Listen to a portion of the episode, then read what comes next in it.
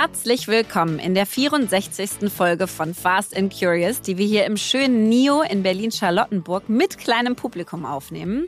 Heute sprechen wir im Catch-up über Beyoncé, Apache und unsere vielen Termine. Im Deep Dive sprechen wir mit der wundervollen Sana Röser über den deutschen Mittelstand. Bei Was bewegt uns sprechen wir über unsere Learnings aus dem Gründerinnen-Lunch, was wir gerade hatten. Und das letzte Wort hat heute Verena. Catch Up. Also Verena, heute fange ich mal an, weil ich habe deine Woche auf Instagram verfolgt und habe eine halbe Schnappatmung bekommen bei ja. all dem, was du so gemacht hast. Deswegen, nach deiner letzten Woche kann ja nichts mehr kommen, um Gabor Steingart zu zitieren. Und deswegen erzähle ich dir jetzt erstmal von meiner Woche. Ja, bitte. Ich bin sehr gespannt. ja, so aufregend wie deine war sie einfach nicht. Nee, das, äh, manchmal muss man auch einfach anerkennen, muss dass, man, man anerkennen. dass man es nicht toppen kann, dass was ich da einfach Simon erlebe. Sinek als Lea Sophie Kramer nicht Nein. zu sehen bekommt. Nein. Ich habe auf seinem Instagram rumgescrollt und seine Stories geguckt und dann bist plötzlich du durchs Bild gelaufen. Ich konnte es nicht fassen. Ich bin nicht durchs Bild gelaufen. Ich stand zwei Stunden mit ihm in den Katakomben oh des Olympiastadions Gott. und bin jetzt seine beste Freundin. Oh Gott! Und ja. hast du ihn bitte in unseren Podcast eingeladen? Nee. Hast du zumindest erzählt von unserem Podcast? Ja, natürlich habe ich von unserem Podcast erzählt und wie Amerikaner so sind. Oh my God, that's so amazing, that's so interesting. so, aber nee, ich habe einfach mit ihm über andere Themen geredet. Oh nein! Ja. Du dachtest so, let the game come to you. Der Absolut. wird schon zurückkommen und sagen, darf ich bitte in euren Podcast kommen? Also ich fand es total krass. Ich habe so ganz im Kleinen vor mich hingewurschtelt und ich glaube, ich werde äh, Limonadensaftverkäuferin. Wirklich, also, ja? Aus mir wird bald ein Limonadenbaum, glaube ich wirklich. Äh, weil es macht so ein Spaß. Hast du jetzt schon wieder diesen Stand aufgebaut? Schon wieder. Und ich habe 25 Euro haben wir jetzt pro Stunde verdient, Verena. Wir sind richtig im Ey, Game. So und ich hatte jetzt einige, die es auf Instagram gesehen haben und dann vorbeigekommen sind. Und Mensch, ich habe den Stand schon auf Instagram gesehen. Und ich so, ach, wie toll ist das du denn? Du alte Influencerin. Ich ja. bin, ja, also ja. das äh, läuft super. Nee, und ansonsten habe ich letzte Woche eine total ruhige Woche gehabt. Und mhm. diese Woche bin ich endlich mal wieder on the road und freue mich da auch drüber. Ich bin Mittwoch bei Beyoncé in Hamburg. Wow. Ja, da freue ich mich so sehr drauf. Hier, All the Single Ladies. Du wirst jetzt gleich singen. Mhm. All the Single Ladies. All, the Single Ladies. All the Single Ladies. Oh, just put your hands up. Dun, dun, dun. Okay, egal. Und dann äh, habe ich Verwaltungsratssitzung in der Schweiz. Das ist fast, sehr das krasser, gleiche, fast das gleiche wie Beyoncé. Das ist ein sehr krasser Gegensatz jetzt. Ähm, und dann bin ich das Wochenende wieder in Hamburg. Also ich mache so ganz äh, unterschiedliche Sachen.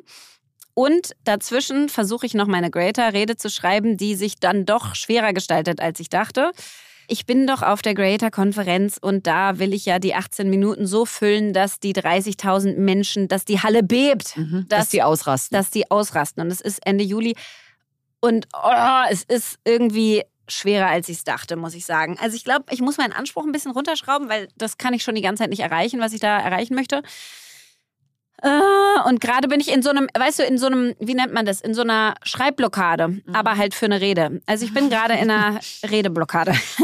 aber du könntest doch einfach dich da hinstellen und 18 Minuten du sein und sagen, wo nimmst du die Inspiration her, die Kraft, die Motivation, das zu machen, wie du es machst? Wie gehst du mit schweren Momenten? Also dafür brauchst du eigentlich gar keine Vorbereitung.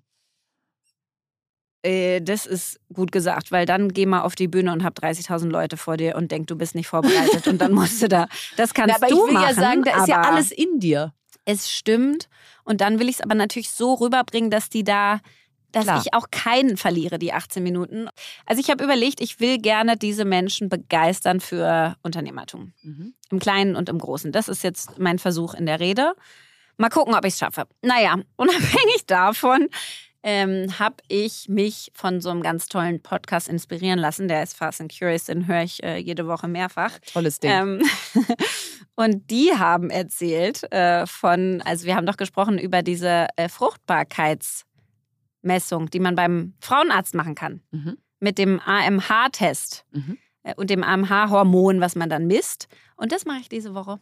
Habe ich einen Termin mehr gemacht. Das heißt, ich werde jetzt mal rausfinden, wie so mein 36-jähriger Körper fruchtbarkeitstechnisch drauf ist. Ich habe ja schon zwei wundervolle Kinder, aber anscheinend kann man da auch herausfinden, wann man so mehr oder weniger in die Wechseljahre kommt, was ich ja auch spannend finde.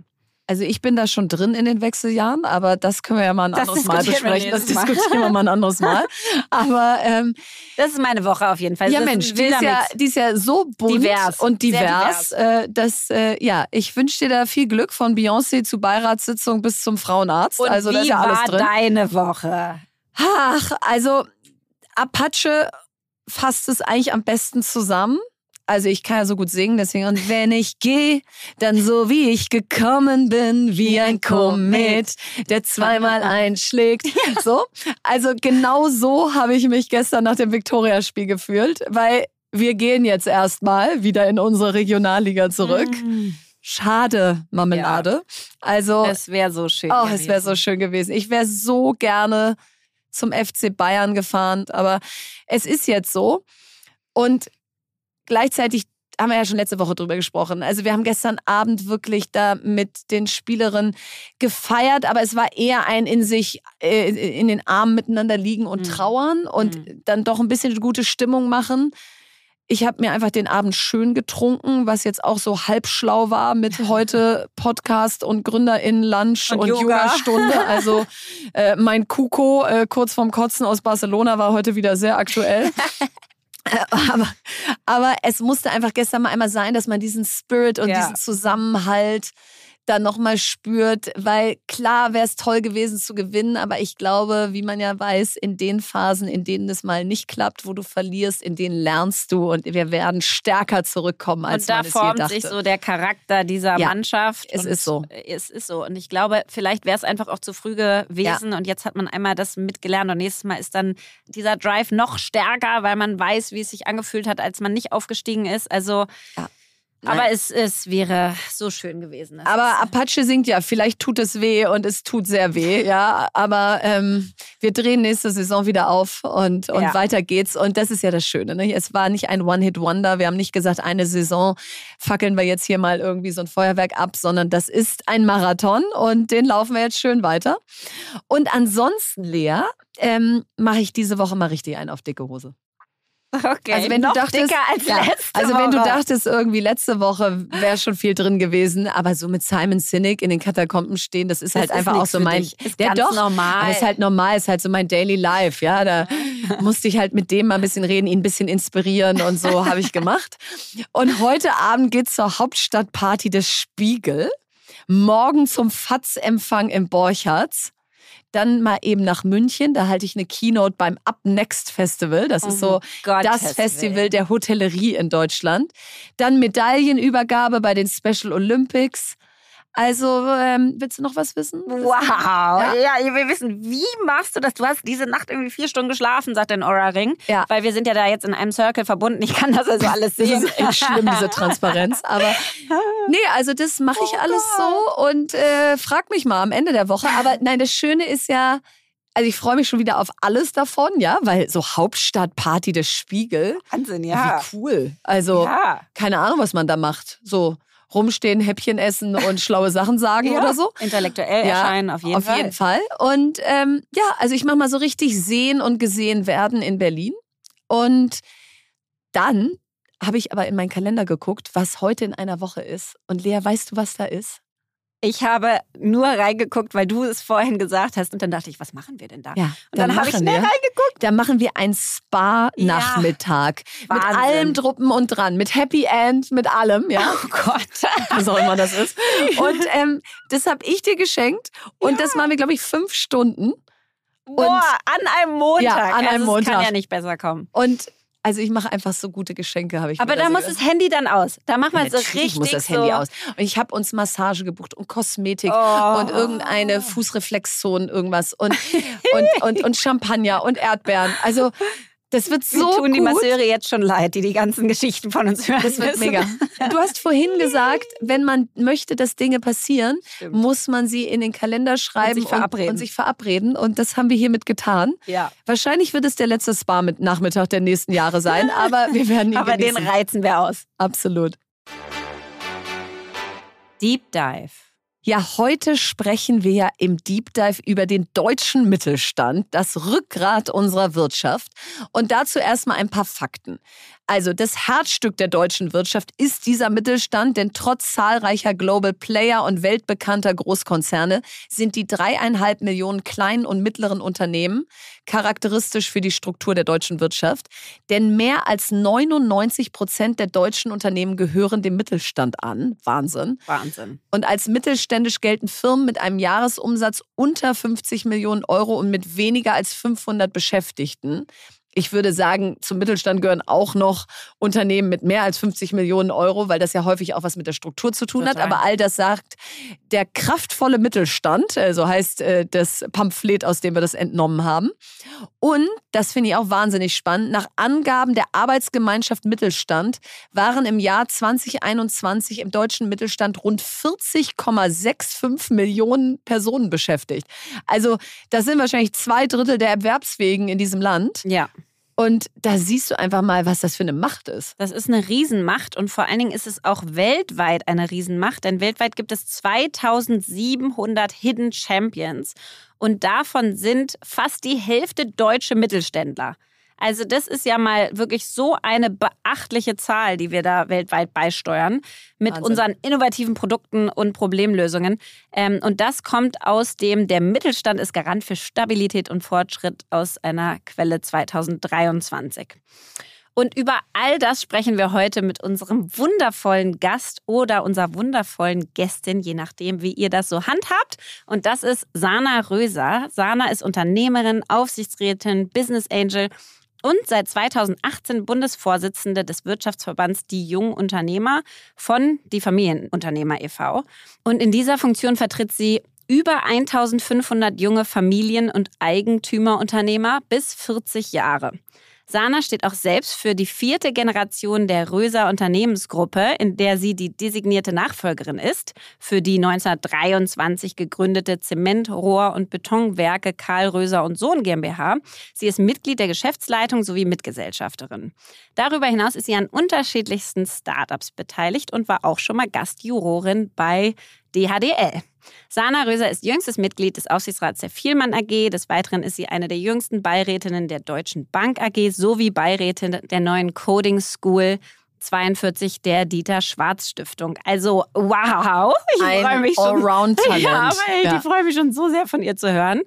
Ähm, und das Wirtschaftsmagazin Kapital hat sie zu den Top 40 unter 40 Talenten der deutschen Wirtschaft gewählt. Deswegen freuen wir uns so sehr, liebe Sana, dass du da bist. Herzlich willkommen bei uns im Podcast bei Fast and Curious.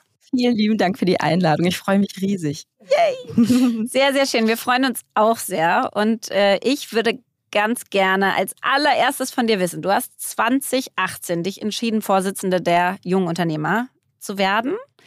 Was hat dich damals dazu bewogen, so ein Amt zu übernehmen?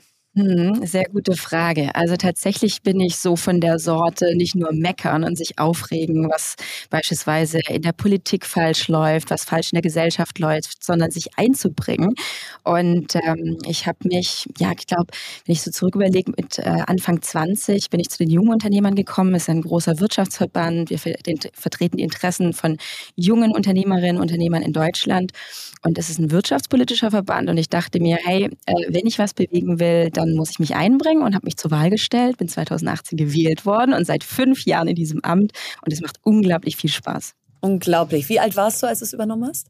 Ich war, lass mich kurz überlegen, 30. Mit 30 bin ich in die Funktion gekommen und äh, war komplett was Neues für mich tatsächlich, weil ich vorher noch nie vor einer Kamera stande, wow. äh, eigentlich noch so gut wie nie auf einer Bühne und äh, bin gewählt ja. worden. Und mit diesem Amt kommt natürlich einher, dass du ähm, mit Politikern sprechen musst. Du musst vor die Kamera, du musst eine Stimme haben, du musst mutig sein. Ähm, und das äh, habe ich mit Anfang 30 habe ich gedacht, komm, ich springe jetzt ins kalte Wasser, ich traue mir das zu und mache das jetzt seit fünf Jahren. Ja, richtig gut. Und ich glaube, das ist nicht zu unterschätzen, weil das ist ja nicht nur auf eine Bühne oder mal von eine Kamera, sondern auch zu Markus Lanz, zu Hart aber fair und wie sie alle heißen. In die also, Höhle der Löwen. In die Höhle der Löwen. Also in so, die, die ganze Republik im wahrsten Sinne in die Höhle der Löwen, genau. Mhm. Also Was waren so die Momente, wenn du so zurückgehst, wo du sagst, boah, das war eine ganz schön harte Prüfung, da weiß ich noch, da bin ich hingefahren oder so und hatte richtig Herzflimmern?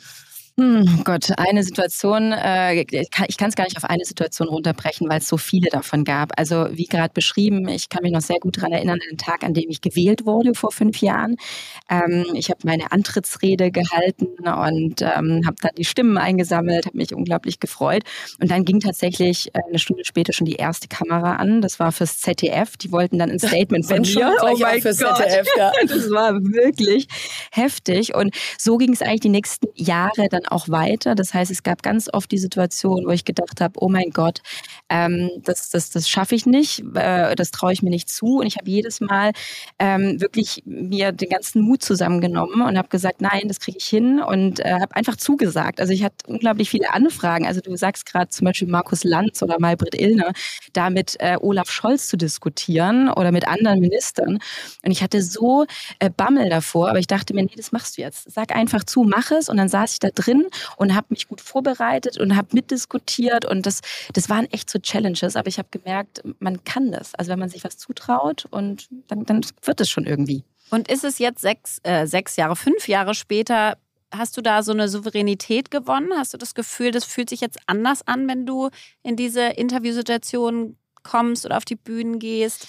Also ich muss ehrlich zugeben, ich bin nach wie vor nervös, äh, wenn solche Sachen sind. Also wenn ich weiß, da ist eine große Bühne, da ist eine Talkshow, whatever. Mhm. Ich bin mhm. nach wie vor nervös. Ich glaube, das sollte auch nie verloren gehen.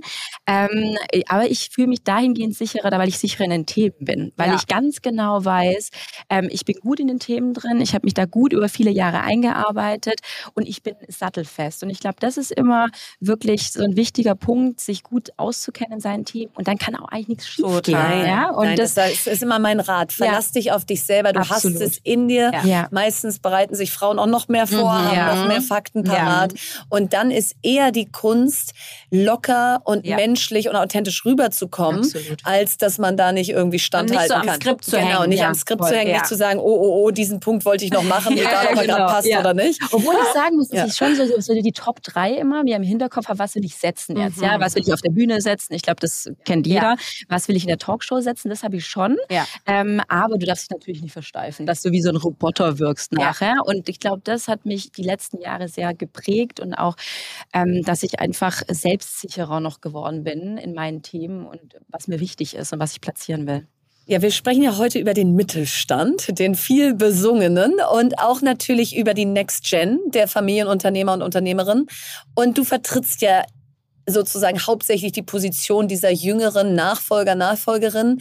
Was treibt die um? Also natürlich erstmal dieses, wann übernehme ich und wie übernehme ich und lässt mich die vorherige Generation überhaupt dran? Aber was sind so die Top drei Themen, wo du sagen würdest, das treibt die Nachfolger im deutschen Mittelstand um? Ja, also du hast eine wichtige Säule angesprochen, ähm, die, die ist das Thema, will ich und traue ich mir das überhaupt zu, ein Familienunternehmen zu übernehmen? Das ist natürlich nochmal ganz spezielle Story an sich, weil natürlich Familie, Unternehmen, Emotionen etc. Also das ist ja erstmal der eine Punkt. Äh, die anderen Megathemen, wenn ich mit jungen Unternehmerinnen und Unternehmern spreche, sind natürlich die aktuellen Herausforderungen, ganz klar. Ähm, ich komme ja aus einem traditionellen Tiefbauunternehmen. Wir sind jetzt in diesem Jahr werden wir 100 Jahre alt. Also ich bin die vierte Generation wow. in einer sehr männerdominierten Branche. Mhm, also wir produzieren Stahlbetonrohre und Betonfertigteile. Also nicht unbedingt das, was man mit jungen Frauen assoziiert. Mhm. Und natürlich ist meine Aufgabe als junge Nachfolgerin ähm, zu schauen, wie transformiere ich denn unser Unternehmen? Ja, also als Beispiel, wir haben die Top-Herausforderung Digitalisierung, Klimaneutralität. Also Klimaneutralität. Ja. Wir haben das große Thema des Arbeits- und Fachkräftemangels, das viele mhm. umtreibt. Und auch wenn ich selber nicht mehr hören kann, Bürokratie. Es mhm. ist einfach Horror und es wird immer schlimmer. Und ähm, da muss ich mir natürlich als junge Nachfolgerin die Frage stellen, wie schaffe ich es, unser Familienunternehmen mit all diesen Herausforderungen, die da sind, erfolgreich in die Zukunft mhm. zu führen? Weil ich sag mal so, wir haben Mitarbeiter, da hängen Familien dran, Kinder, Großeltern und, und, und. Und da habe ich Verantwortung für. Und deswegen sage ich auch immer so gerne, wir als junge Nachfolgerinnen und Nachfolger sind eigentlich eine Generation Verantwortung. Ja, wir mhm. haben uns dafür entschieden, die Familien- und Traditionsunternehmen zu übernehmen. Wir haben Verantwortung für das Unternehmen, für die Mitarbeiter und alles, was da dran hängt. Also müssen wir uns auch mit diesen Herausforderungen auseinandersetzen. Und es ist eine große Challenge, ganz ehrlich. Ähm, auch wenn ich mit anderen Unternehmern aus anderen Branchen spreche, die haben alle dieselben Megathemen, wie, wie gerade angesprochen. Aber wir sind uns der Herausforderung bewusst und ich sage auch immer so schön, wir sind keine Untergangspropheten als junge Nachfolgerinnen und Nachfolger, sondern wir sind Optimisten und egal wie schwierig die Lage ist, wir kriegen das hin. Ja, wir sind jung, wir sind mutig und wir kriegen das hin. Und ja, und Verantwortung ist ja so ein äh, spannendes Stichwort, weil zum dafür, dass ihr NachfolgerInnen übernehmen könnt, müssen ja die jetzigen äh, Leiter, Geschäftsführer, CEOs die Verantwortung abgeben an die Nachfolgegeneration. Ja. Einer muss sie ja abgeben. Und ähm, wir haben witzigerweise bei Ten More In wirklich ganz, ganz viele Nachfolgerinnen in Familienunternehmen, die diese Führungskräfte-Ausbildung äh, machen oder Weiterbildung machen. Ähm, und zwar genau deswegen, weil da dieser Rollenkonflikt ja ist, dass du eine private Beziehung hast und eine berufliche. Und das ist ja der der große Unterschied von Familienunternehmen zu Konzernstrukturen, wo du einfach einen CEO rausschmeißen kannst und einen neuen reinnehmen äh, kannst, wenn du möchtest. Aber bei euch sind alle verbandelt und verbunden und da, ja, da kennt man sozusagen seine, seine Nachzögler schon seitdem sie geboren sind. und deswegen, äh, wie also ist das was, was ihr viel diskutiert? Bereitest du dich darauf jetzt schon vor? Ist das somit, sag ich mal, das Schwierigste erstmal an dem Übernahmeprozess? Hm. Also es ist ganz interessant die Frage. Tatsächlich ist dieser Prozess äh, schon mein ganzes Leben im Gange. Ja, mhm. also alle, die ähm, Nachfolger in Familienunternehmen sind oder in einem Unternehmerhaushalt aufgewachsen, wie Verena, du ja auch, die wissen, dass das Unternehmen von klein auf präsent ist. Und ich kann mhm. mich so gut daran erinnern an Situationen, als ich sechs, sieben Jahre alt war und wenn wir abends beim Abendbrot saßen mit meiner jüngeren Schwester, ich habe eine drei Jahre jüngere Schwester, und mein Papa von der Firma heimkam und erzählt hat, ob wir ein neues Produkt entwickelt haben oder neue Mitarbeiter oder wie auch immer. Das heißt, es war immer präsent und es war immer da. Und ähm, klar, wenn man so klein ist, dann checkt man das erstmal nicht, dass es da eine Firma gibt und der Papa der Chef ist. Mhm. Irgendwann habe ich dann gemerkt in der Schule, Mensch, das sind andere Kinder von äh, Mitarbeitern von uns, da arbeiten die Eltern bei uns. Mhm. Und dann so im jugendlichen Alter checkt man, okay, da gibt's was und irgendwie das gehört zu uns und das ist unsere Firma, weil mein Papa mich ja mitgenommen hat auf Sommerfeste und Weihnachtsfeiern und, und, und. Und da habe ich so langsam begonnen zu verstehen, da gibt es eine Firma, aber dadurch, dass meine Eltern, das war das Tolle und das Gute eigentlich im Nachhinein, ähm, mich nie dahin gedrängt haben oder gesagt haben, hey, du, du musst es irgendwann oder das ist, das verlange ich oder erwarte ich von dir, sondern immer zu mir gesagt haben, Sana, äh, uns ist ganz wichtig, dass du deine Leidenschaft findest und dass du das findest, wofür du brennst und mich einfach mal fliegen lassen haben. Und ähm, das war unglaublich gut und bereichernd im, im Nachhinein. Klar, diese Konfliktsituationen, die sind da. Ja, ich mache mal von klein auf. Mein Papa kennt meine Triggerpunkte wo ich mhm. gegen an die Decke gehe und ich genauso. Mhm. Und natürlich setzt man das auch ein, ja, wenn er mich irgendwie nervt. Wir hatten zum Beispiel ganz zu Beginn das absolute Thema, da haben wir immer wieder Stress bekommen miteinander, dass mein Papa ein absoluter früher Vogel ist. Ja, der ist irgendwie so um sechs, halb sieben ist er da unterwegs gewesen schon und hat es auch von mir erwartet. Und ich so, Papa, nee. Ja, weil ich bin halt jemand, ich schlafe gern länger. Bist eine halt, ich bin voll die Nachteule und bin halt einfach länger produktiv am Abend. Und dass er irgendwann verstanden hat, hey, der Output zählt und die Ergebnisse, mhm. die ich bringe und dass ich einfach zu einer anderen Zeit besser arbeite, das hat ganz, ganz lang bei ihm gedauert. Und, äh, aber wir haben uns da irgendwie eingependelt. Also es ist schon ist speziell, klar. Ist Familienunternehmen ist speziell. Ja. Ist speziell. Ja. Und äh, wenn es so einfach wäre, hätten wir auch nicht so einen Nachfolgemangel. Ja, also mhm. es ist ja nun weitaus nicht so, dass alle, die nachfolgen könnten, es auch wollen. Mhm. Ähm, und dann wird es ja richtig tricky, ne? weil dann muss eben im Familienunternehmen zum ersten Mal ein externer Manager kommen. Das haben viele noch nicht verprobt. Ähm, also da, da gibt es viele Reibungspunkte. Und ich glaube, also einmal würde mich noch interessieren, wann ist der Zeitpunkt, wo du so richtig übernimmst? Ist der definiert? Habt ihr da irgendwie so eine Roadmap gemacht und gesagt, so heute in fünf Jahren, Sana, stehst du hier am Steuer und bis dahin musst du noch das und das lernen? Oder wie läuft das? Also ich glaube gerade so bei Familienunternehmen und Nachfolgeplanung, es gibt keinen perfekten Plan, ja, den du dir so zurechtlegen kannst. Weil wir könnten auch sagen, ja, in zwei Jahren und dann irgendwie sieht alles anders aus. Bei uns ist es so ein stetiger Prozess. Ich bin schon seit über zehn Jahren bei uns in der Unternehmensgruppe aktiv. Das heißt, ich bin nach meinem Studium direkt, meine Eltern haben eine gemeinnützige Stiftung gegründet und äh, ich bin direkt nach meinem Studium bei uns in die Stiftung eingestiegen, um einfach mal zu üben mhm. und zu mhm. proben, wie das ist, mit meiner Mama, mit meinem Papa zusammenzuarbeiten. Weil ich kannte ja meinen Papa bis dato nur als Privatperson. Bei Papa mhm. halt, Papa und Mama. So, und das war schon eine ganz wichtige Erfahrung für mich, um zu schauen, funktioniert das überhaupt. Und ähm, ich bin jetzt, wie gesagt, seit zehn Jahren bei uns im Unternehmen aktiv. Mein Papa leitet aber nach wie vor unser Tiefbauunternehmen. Ähm, und da bin ich auch ganz froh drüber, ganz ehrlich, weil es mir die Möglichkeit Kein Teilzeitjob. gibt, äh, ja. genau, und es gibt mir die Möglichkeit, mich politisch zu engagieren, mich auszuprobieren, ganz viele Dinge zu tun. Ähm, das heißt, wir haben jetzt kein fixes Datum, aber äh, mein Ziel ist es, unser Familienunternehmen fortzuführen in der vierten Generation. Ja. Das ist ja erstmal richtig toll, weil es so viele nicht machen, dass du dir das zutraust und dass du da Lust drauf hast. Und jetzt vielleicht noch mal einmal eine Ebene höher geguckt. Also du bist jetzt bei den jungen Unternehmen seit äh, jungen Unternehmern seit fünf Jahren äh, leitest du diese und guckst die und arbeitest quasi die ganze Zeit mit dem deutschen Mittelstand. Ja, wie wie ist denn so die Lage der Nation im deutschen Mittelstand? Wie hat sich die verändert so in den letzten fünf Jahren? Und stehen wir besser da oder schlechter? Hm. Also aktuell ist tatsächlich eine schwierige Situation für den deutschen Mittelstand oder ich glaube für die Wirtschaft im Generellen. Ich habe es vorhin erwähnt, das sind sehr viele Herausforderungen aktuell.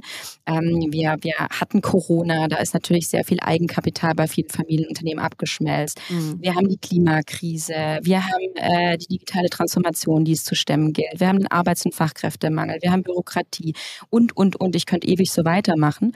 Und tatsächlich werden die Rahmenbedingungen immer schwieriger. Und wenn wir so einen internationalen Vergleich uns andere Länder anschauen, dann haben wir die höchste Steuerlast beispielsweise. Wir haben die höchsten Strompreise und, und, und, mhm. sodass sich tatsächlich viele Familienunternehmer, und ich habe das auch in Gesprächen dann mit Freunden und äh, Unternehmer, Bekannten, dass die sich natürlich schon Gedanken machen darüber, kann ich es mir leisten, hier in Deutschland in Zukunft zu bleiben? Ist der Standort noch so attraktiv, dass ich hier überhaupt auch als Nachfolge übernehmen kann? Ähm, und wir kennen ja die ganzen äh, Beispiele. Wir haben BioNTech gesehen, die nicht in Berlin oder Bonn forschen, sondern jetzt in London. Wir haben die Story mit, mit Max Fissmann mitbekommen, mhm. die in die USA verkauft haben und, und, und.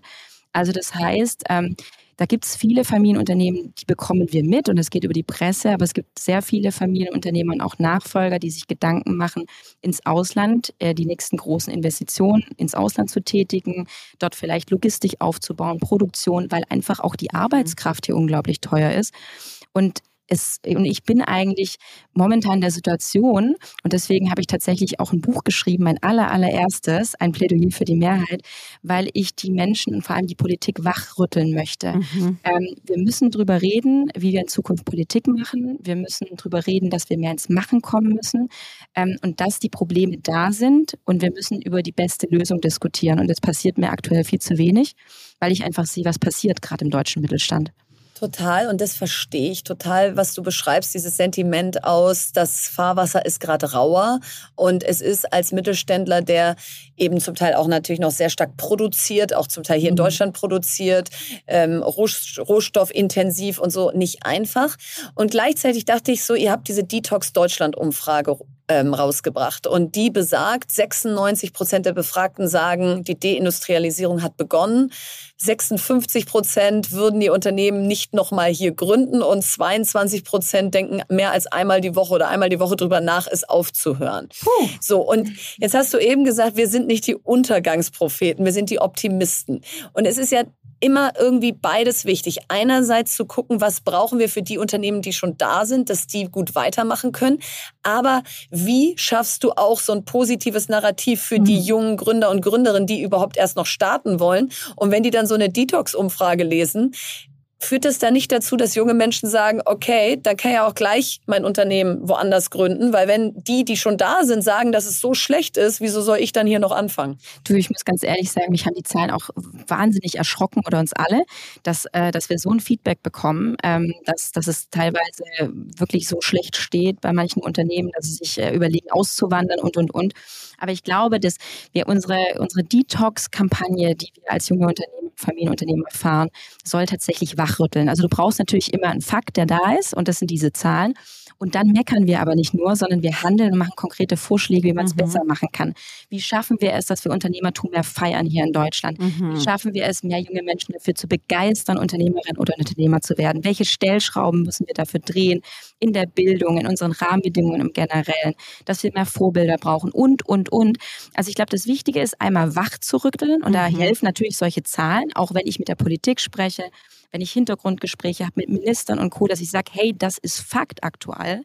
Aber auch zu sagen, okay, und wie kriegen wir das Ding gewuppt, dass trotzdem die Unternehmer hier bleiben, mhm. weil ich stehe für die Nachfolgerinnen und Nachfolger, die ja nicht irgendwie abwandern wollen, um Gottes Willen. Wir wollen hier bleiben, wir wollen andere ermutigen und begeistern zu gründen, auch wenn die Situation ist, wie sie ist, und machen konkrete Vorschläge. Und ich glaube, das ist unglaublich wichtig. Und Sana, apropos konkrete Vorschläge, wenn du jetzt drei quasi Wünsche und Forderungen an die Politik hättest, welche drei würdest du da durchsetzen wollen? Was, wo drückt der Schuh am meisten? Also ganz kurz und knackig, wir müssen digitalisieren, wir müssen entbürokratisieren und wir müssen ins Wirtschaften kommen und alle wirklich äh, Fesseln sprengen, dass wir Freiheit haben bei den Unternehmern, dass wir keine zu engen Fesseln haben, dass wir Zum uns entfalten können. Ja, gerade diese ganzen bürokratischen Hürden, die ich anspreche. Warum mhm. ist es nicht möglich, auch wir haben gerade über junge Gründer gesprochen, innerhalb von kürzester Zeit digitalen Unternehmen zu gründen beispielsweise? Warum brauchen wir im Schnitt neun Amtsgänge hier in Deutschland, um ein Unternehmen zu gründen? Solche Themen. Ich glaube, wir bräuchten einen Unternehmer-Helpdesk, auch digital, wo man alle ähm, Behördengänge absolvieren kann und, und, und. Also ich glaube, es gibt so viele Dinge, die wir umsetzen müssten, um Gründen zu vereinfachen, um praktisch die ganzen Amtsgänge zu vereinfachen für Unternehmer im Generellen. Ähm, wir müssen einfach Hürden abbauen und das ist unglaublich wichtig. Aber für die Bestehenden, die ja jetzt sagen, das ist alles so schwer geworden, für die ist ja das Gründen erstmal nicht so entscheidend. Die haben ja schon gegründet und ähm, digitalisieren müssen die natürlich schon auch selbst. Mhm. Also ich sitze ganz oft bei Mittelständlern, die sagen, naja, Digitalisierung alles nicht so einfach, aber das kann ja auch der Staat nur bedingt richten. Ja, also natürlich wäre es schön, eine digitale Verwaltung zu haben und es wäre auch schön, wenn einfach die Daten in diesem Land genutzt würden und nicht einfach nur aggregiert. Aber wo nimmst du den Mittelstand auch in die Pflicht und sagst, da könnt ihr auch schon mal loslaufen und vorangehen und nicht einfach nur sozusagen auf die Politik schimpfen, denn ihr seid ja Unternehmer. Also ihr habt es ja eigentlich selber in der Hand. Absolut, absolut. Nee, das, das stimmt auch. Wir dürfen nicht nur meckern und sagen, ey, ihr blöden Politiker, ihr macht alles falsch, sondern da sind wir natürlich auch selber gefragt. Und natürlich gibt es die ein oder anderen Unternehmen, die vielleicht gerade bei der Digitalisierung, ähm, digitale Transformation, künstliche Intelligenz vielleicht ein bisschen langsamer waren, aber das Groß der Unternehmen, und das sehe ich ja bei uns selber auch, ähm, ist wirklich schon lange dran, um zu durchdenken, was für neue Prozesse brauchen wir, wo müssen wir rein investieren, Forschung und Entwicklung und, und, und. Also wir sind auf einem guten Weg, aber wir brauchen natürlich dafür auch die Infrastruktur und die Rahmenbedingungen, dass wir auch guten Internetzugang und, und, und, was man dafür alles braucht, mhm. auch haben für uns. Ähm, also das heißt, wir Unternehmer müssen selber auch ran und gucken, dass wir diese Transformation in allen Bereichen auch schaffen. Ich habe vorhin erwähnt, wir kommen aus dem Tiefbau. Ja, natürlich ist mir bewusst, dass bei, bei der Zementherstellung beispielsweise viel CO2 ausgestoßen wird. Mhm. Also haben wir schon vor über zehn Jahren begonnen zu forschen und uns schlau zu machen, wie wir es hinbekommen, Betonrohre CO2-neutraler zu produzieren. Also das heißt, es ist nicht so, dass wir nichts tun, sondern wir, ja, wie Unternehmer eben sind, Unternehmen und schauen, wie sie besser sein können und besser als der Wettbewerber. Und äh, da muss man sich auch selber an die Nase packen, absolut. Und jetzt finde ich super, dass du so, sag ich mal, laut bist mit diesen Themen und so visibel und so, einen, so ein positives Unternehmerinnenbild zeichnest, ja, sowohl traust du dich ins Fernsehen, als auch schreibst du ein Buch, als auch bist du in dem Podcast präsent, als auch habe ich dich schon auf Bühnen erlebt und so weiter und so fort. Das ist, glaube ich, unglaublich hilfreich, sowohl für den äh, deutschen Mittelstand auch ein mhm. Gesicht zu haben ähm, und die Themen auch äh, anbringen zu können, als auch für junge Gründerinnen, Gründer oder die, die es werden wollen, dass die sehen, Mensch, guck mal, solche Menschen arbeiten dann auch später noch in Familienunternehmern. Das sind nicht nur die, die am Anfang starten, sondern auch die, die weiterführen und die, die es irgendwann ähm, dauerhaft machen und zu ihrem Lebenswerk machen. Was rätst du denn diesen jungen Unternehmern und jungen Gründern so in der jetzigen raueren Phase? Mhm. Also ich glaube, das ist auch so die Erfahrung meiner letzten Jahre, dass so etwas wie auf Veranstaltungen, Netzwerken, rausgehen unglaublich wichtig ist. Es hat auch mir wahnsinnig geholfen, mich zu vernetzen mit anderen jungen Unternehmerinnen und mhm. Unternehmern, einfach die Erfahrungswerte auszutauschen, miteinander zu wachsen. Das ist äh, ein Punkt, den ich jedem auch rate, einfach rauszugehen und Leute kennenzulernen. Aber natürlich auch, was du angesprochen hast, das Thema Sichtbarkeit äh, auf sich sichtbar, also auf sich aufmerksam zu machen, sich zu präsentieren auf Social Media, die Themen, die einen umtreiben, die Herzensthemen auch anzusprechen, darüber zu schreiben und nicht nur äh, beim Netzwerk zu nehmen, sondern auch zu geben. Ich glaube, mhm. das ist auch wichtig. Ähm, und vor allem mutig zu sein. Also ich glaube, wir als vor allem Nachfolgerinnen und Nachfolger, aber auch Gründer in diesem Land, ich glaube, wenn wir wollen, dass die Gesellschaft und wir im generellen Unternehmertum mehr feiern, dann müssen wir auch authentisch unsere Geschichte erzählen. Ich glaube, das ist eine große Aufgabe, die wir, dass wir als deutscher Mittelstand auch haben. Ich kenne es noch von meinem Papa und von meinem Opa, mm, da immer so schaffe, schaffe Häusler bauen. Bescheidenheit, nein, nein, Bescheidenheit, ja. Mhm. Zurückhaltung. Wir krempeln die Ärmel hoch, wir schaffen, wir gucken, dass hier alles läuft. Nicht wir reden, nicht machen, nach, genau, genau, wir gehen nicht nach draußen. Wir erzählen nicht unsere Geschichte, nicht unsere Story. Und es war auch tatsächlich bei uns jetzt, als ich dann vor fünf Jahren das Amt übernommen habe, echt ein Thema am Anfang dass auf einmal Journalisten Interesse haben, bei uns ja. auch mal in die Firma kommen wollen und, und, und. Aber wir schaffen es nur, die Menschen mitzunehmen und für uns als Traditionsunternehmen zu begeistern, wenn wir auch authentisch und offen sind und wenn wir unsere Geschichte erzählen. Ich glaube, wir als junge Generation an, an Nachfolgerinnen und Nachfolger haben die Chance, genau das zu tun, uns zu präsentieren, ähm, zu erzählen, warum wir jeden Tag das tun, was wir tun, warum wir jeden Tag aufstehen. Ähm, und ich glaube, das ist so wichtig, auch ein authentisches, greifbares Bild vom deutschen Mittelstand zu bekommen und nicht dieser alte, weißhaarige Seniorchef, der im Doppelreiher in seinem Ledersessel sitzt und Zigarre raucht. Ja? Mhm. Das ist es nicht mehr. Und ich mhm. glaube, da können wir echt viel dran äh, ändern. Und da müssen wir uns eigentlich selber an der Nase packen als Unternehmerinnen und Unternehmer. Ich finde es so wichtig, was du sagst, weil das war ja lange der Kodex der Szene bleib bei deinen Leisten, mach das, was du machst, red mhm. nicht viel drüber, das ist Angeberei, steh nicht in der Presse, das bringt ja eh nichts und so weiter. Ja. Und ich glaube, dass das eben nicht mehr zeitgemäß ist, weil du findest auch keine Mitarbeiter und Mitarbeiterinnen mehr, die für Menschen arbeiten, die sie nicht kennen. Die wollen wissen, wer führt dieses Unternehmen, welche Werte hat diese Familie. Und das wollen sie nicht nur auf der Website lesen, sondern mhm. auch äh, sozusagen unmittelbar erfahren. Und da ich ja, wie du eben gesagt hast, selber aus einem Familienunternehmen komme und genau wie du von Minute eins an damit aufgewachsen bin, weiß ich, wie lange Anlauf man nehmen muss, um sich von der Erwartungshaltung seines Umfeldes äh, zu emanzipieren, ja, und von den großen Fußstapfen seiner Vorfahren frei zu machen.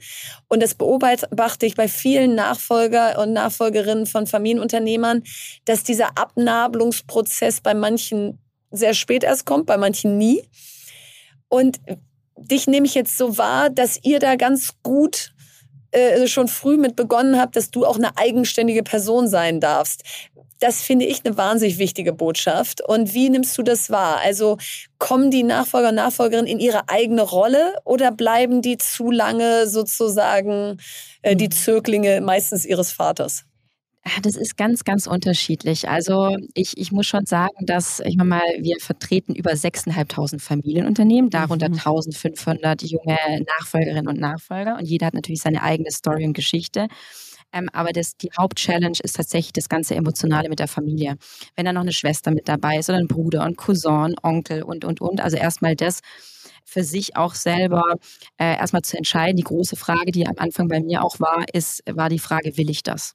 Mhm. Bin ich das? Ähm, und die Frage habe ich mir relativ früh schon angefangen zu stellen, im jugendlichen Alter, dann auch Richtung Studium hin. Und ich muss dazu sagen, wir haben einfach ein Familienunternehmen in einer sehr stark männerdominierten Branche. Und äh, ich glaube, am Anfang hat mein Papa auch gedacht, also ich weiß nicht, ob das was für uns, für, für die beiden Mädels ist, für meine mhm. beiden Töchter. Mhm. Will ich, dass meine beiden Töchter, man muss sich das so vorstellen, das sind große Produktionshallen, da ist laut, da ist staubig, da ist dreckig, da sind schwere Maschinen, da sind LKWs. Also ich glaube, vor, ja. ja genau. Und, und ich glaube, da war für meinen Papa auch am Anfang relativ schwierig, sich so reinzuversetzen. Mein Urgroßvater gegründet, mein Großvater übernommen, mhm. mein Papa, also alles Männer immer. Mhm. Jetzt hat er zwei Töchter, hat natürlich nicht sehr, nicht sehr viel Auswahlmöglichkeit gehabt, ähm, aber hat es so ein bisschen und das war eigentlich, glaube ich, ganz gut. Also meine Eltern haben meine Schwester und mich als sehr starke Frauen erzogen, ähm, die einen eigenen Kopf haben, die aber auch ihre Leidenschaft finden sollen und vor allem das finden sollen, wofür sie brennen. Und deswegen haben sie eins ganz, ganz richtig gemacht und das ist natürlich nicht in allen Familienunternehmerfamilien so, wie ich es weiß, dass sie uns einfach die, die freien Flügel gegeben haben und die Möglichkeit, erstmal zu fliegen und sich auszuprobieren. Mhm. Und so sind wir beide wieder zurückgekommen. Also ich hatte lange Zeit nicht den Plan, ins Familienunternehmen zu gehen. Ich wollte irgendwie die USA, dann wollte ich irgendwie beim Startup mitarbeiten und dann wollte ich irgendwie mal eine Anwältin werden. Also ich habe so viele ähm, äh, äh, auch Vorstellungen gehabt, wie meine Zukunft aussieht und lange, lange Zeit nicht im Familienunternehmen. Und was sie aber auch noch richtig gemacht haben, und das rate ich auch immer, wenn ich dann so Seniorchefs und Familienunternehmer treffe, nehmt eure Kinder zu solchen Veranstaltungen mit. Mhm, also meine Eltern, ja. mega, meine Eltern haben meine Schwester und mich, da war ich 14, 15 auf äh, Wirtschaftskongresse mitgenommen, zu äh, Pitches bei Startups und, und, und. Und wir waren immer Teil davon und haben uns praktisch somit an die Welt des Unternehmertums herangeführt, uns aber trotzdem nicht irgendwohin gedrängt. Und dadurch habe ich das relativ früh kennengelernt und fand es so toll, dass ich irgendwann selber entschieden habe, da will ich einsteigen und das will ich machen und da hängt mein Herz dran. Und das ist, also in der Tat, hat dein Vater das irgendwie richtig gut hingekriegt, dass das, dass das bei ja. dir da äh, rausgekommen ist in der Entscheidungsfindung. Ähm, und wenn du jetzt die Rolle irgendwann übernimmst, worauf freust du dich da am meisten? Ich freue mich einfach gestalten zu können. Es ist wirklich ein, ein ich sage immer, ein Glück und ein Privileg, ein mhm. Unternehmen und die Tradition fortführen zu können. Ich sage immer gerne, ich habe eine gewisse Bewahrer-DNA in mir. Also das heißt, ich möchte schon gerne die Tradition und die Werte meiner Familie bewahren, aber trotzdem Neues, frische Impulse reinbringen, ja. ähm, das Unternehmen anders denken, für die Zukunft vorbereiten und da freue ich mich mega drauf. Ja, das ist sehr schön. Das kann ich auch sehr nachvollziehen, weil man natürlich irgendwie so viel Gedanken hat und irgendwann darf man dann mhm. so wirklich frei entscheiden. Und vielleicht letzte Frage zum deutschen Mittelstand. Jetzt sagst du, der ist gerade in rauem Fahrtwasser und trotzdem bist du Optimistin. Das heißt, kriegen wir die Kurve? Bleibt das das Rückgrat unserer Wirtschaft? Und meinst du, da wird auch äh, bei diesen Themen, die du alle angesprochen hast, Fachkräftemangel, Klimaneutralität, Digitalisierung, jetzt mal so ein richtiger Hebel gezündet, äh, sodass wir da wieder vor die Welle kommen? Also ich, wie gesagt, ich bin Optimistin, ich glaube daran und deswegen gibt es mich und viele junge Unternehmerinnen und Unternehmer, die rausgehen, die laut sind, die für unsere Zukunft kämpfen. Ich glaube einfach nur, wir müssen die Politik jetzt endlich mal wachrütteln. Wir brauchen eine Vision für unser Land, wir brauchen einen Plan, wir brauchen ein Ziel, wir müssen die richtigen Stellschrauben jetzt auch drehen. Und äh, ich glaube, wir schaffen das. Der deutsche Mittelstand bleibt bestehen. Aber dafür muss ich ein bisschen was tun, auch in der Politik. Wir müssen alle gemeinsam an einem Strang ziehen. Das ist das Wichtige am Ende. Sehr gut. Also ich freue mich, Sana. Unsere Wege werden sich ja häufig kreuzen. Wenn ich eventuell da Nachfolgerin im Startup-Verband werde, dann äh, freue ich mich auf die ein oder andere Diskussion Unbedingt. und dass wir da in die gleiche Kerbe schlagen, dass dieses Land zukunftsfähig wird und bleibt. Mhm. Und äh, ja, toll, dass du da warst. Also wie Lea eben schon gesagt hat, mit Gesichtern wie dir und nicht nur dem Gesicht, sondern der Stimme dazu, äh, hat der Mittelstand oder die jungen Unternehmer vor allen Dingen ein echtes Fund. Und wir wünschen wünschen dir weiterhin viel Erfolg und vor allen Dingen auch mit deinem neuen Buch. Auf das werden wir erstmal lesen. Werden ja, wir lesen und ja. auf das es in die Spiegel-Bestsellerlisten Einzug erhält. Also danke, danke für deinen Besuch. Vielen Dank. Ja, vielen, vielen Dank. Hat mega viel Spaß gemacht. Was bewegt uns? Ja, uns bewegt heute unser Gründerinnen-Lunch, was wir hier heute gerade vor dieser Podcast-Aufnahme im NIO in Berlin gemacht haben.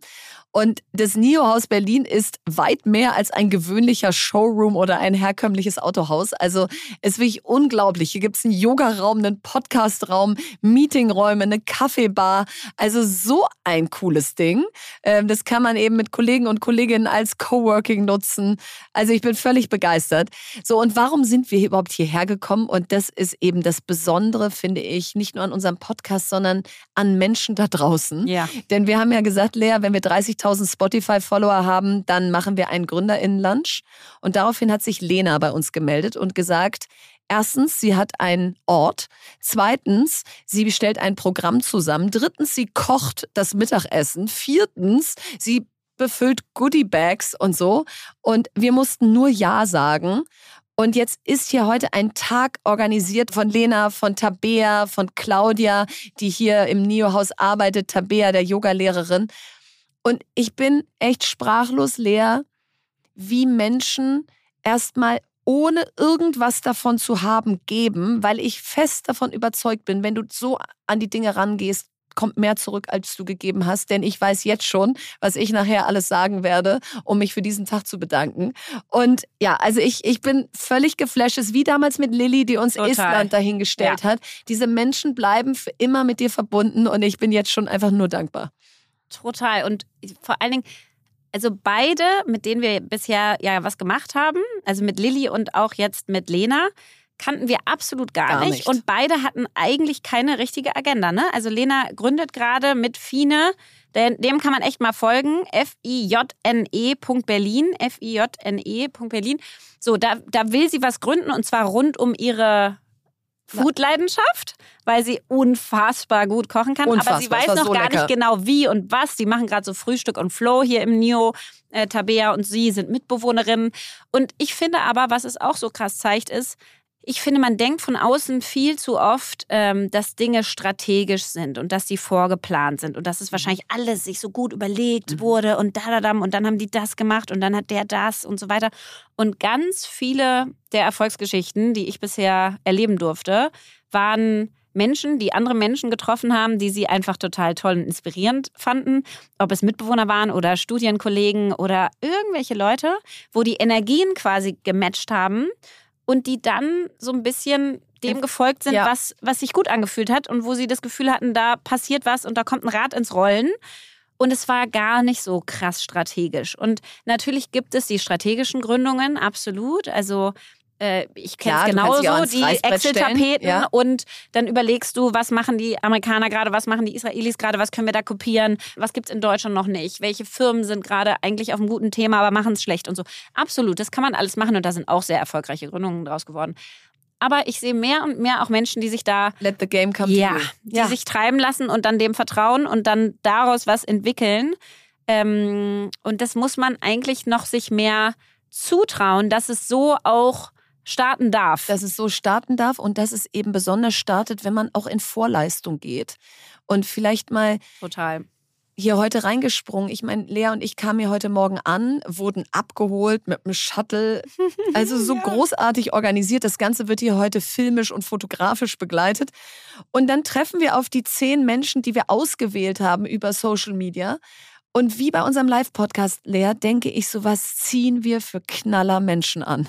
Also da sitzen zehn Menschen um den Tisch, Männer, Frauen, altersmäßig divers, äh, wo sie herkommen, aus ganz Deutschland. Die Geschäftsfelder, Geschäftsfelder total divers. total divers. Und jede einzelne, jeder einzelne hat so eine besondere Geschichte, ist so interessant, dass ich so denke, es war ein Geschenk für uns, mhm. heute hier dieses Lunch zu machen. Ich habe nicht eine Minute gedacht, ja, okay, müssen wir jetzt machen, haben wir versprochen, part of the job, sondern ich saß da und dachte, was für ein tolles Leben haben wir, dass wir solche Menschen kennenlernen dürfen, dass man so schnell so persönlich werden kann. Und ich weiß es, Lea, wir werden uns wieder diese Wege werden sich wieder kreuzen. Da waren heute schon so viele Geschichten dabei, wo ich so dachte, ah, da möchte ich nochmal andocken. Oder interessant zu wissen, dass die eine eine Gründerplattform ins Leben gerufen hat, wo mal alle Existenzgründungsprogramme und alles drauf sind, ja. Mhm. Who in heißt es, oder? Ja whoin.com, glaube ich. Und, äh, Verlinken wir in den Shownotes mit genau. dem richtigen Link. Aber genau.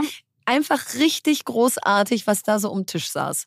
Total. Und dann fand ich es aber auch spannend irgendwie, weil wir haben ja auch nicht oft die Gelegenheit, so einmal hinter den Kulissen zu diskutieren. Ne? Ja. Und ich fand es ähm, irre spannend nochmal. Ich glaube, so Sachen, die mir noch quasi im Kopf geblieben sind, ist das eine, diese Diskussion zu, ist Finanzierung und auch Storytelling Teil deines Jobs als Gründer oder Gründerin?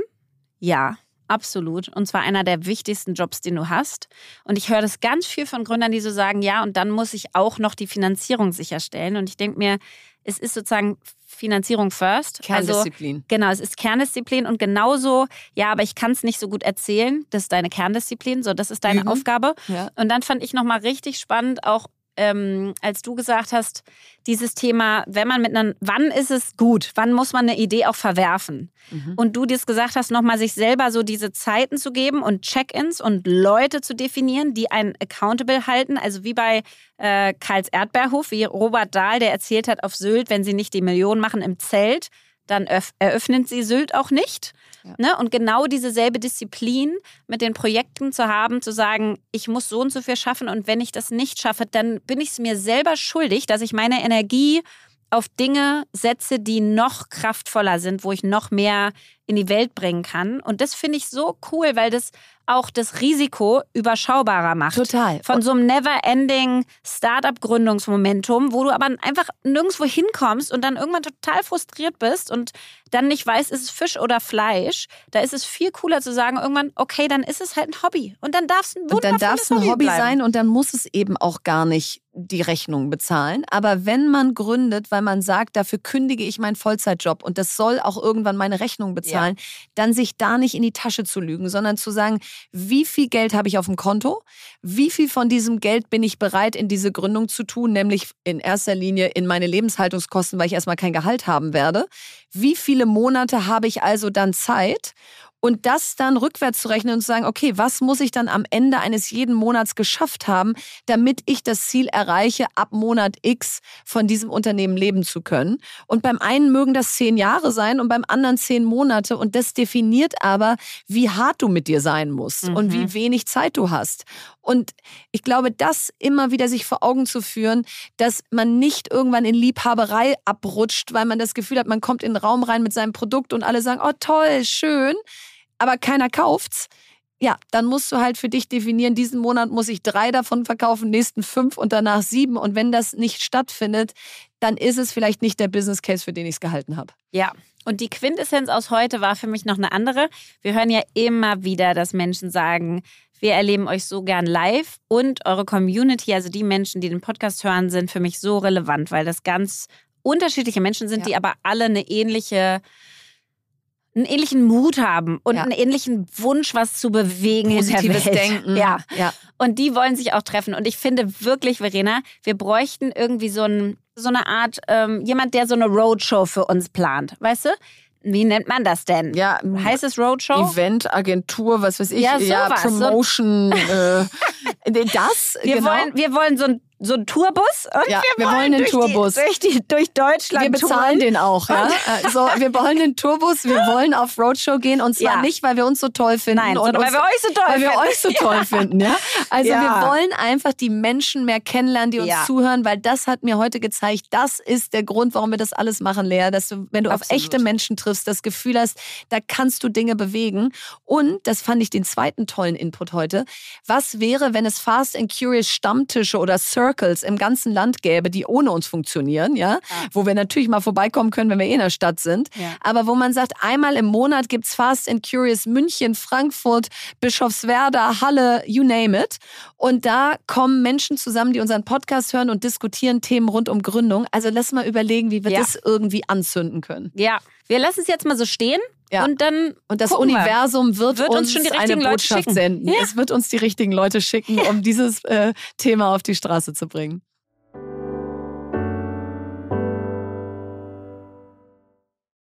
Ja, das war sie schon wieder, die heutige Folge. Und jetzt hat Verena das letzte Wort. Wilhelm Busch. Wer in die Fußstapfen anderer tritt, hinterlässt keine eigenen Spuren.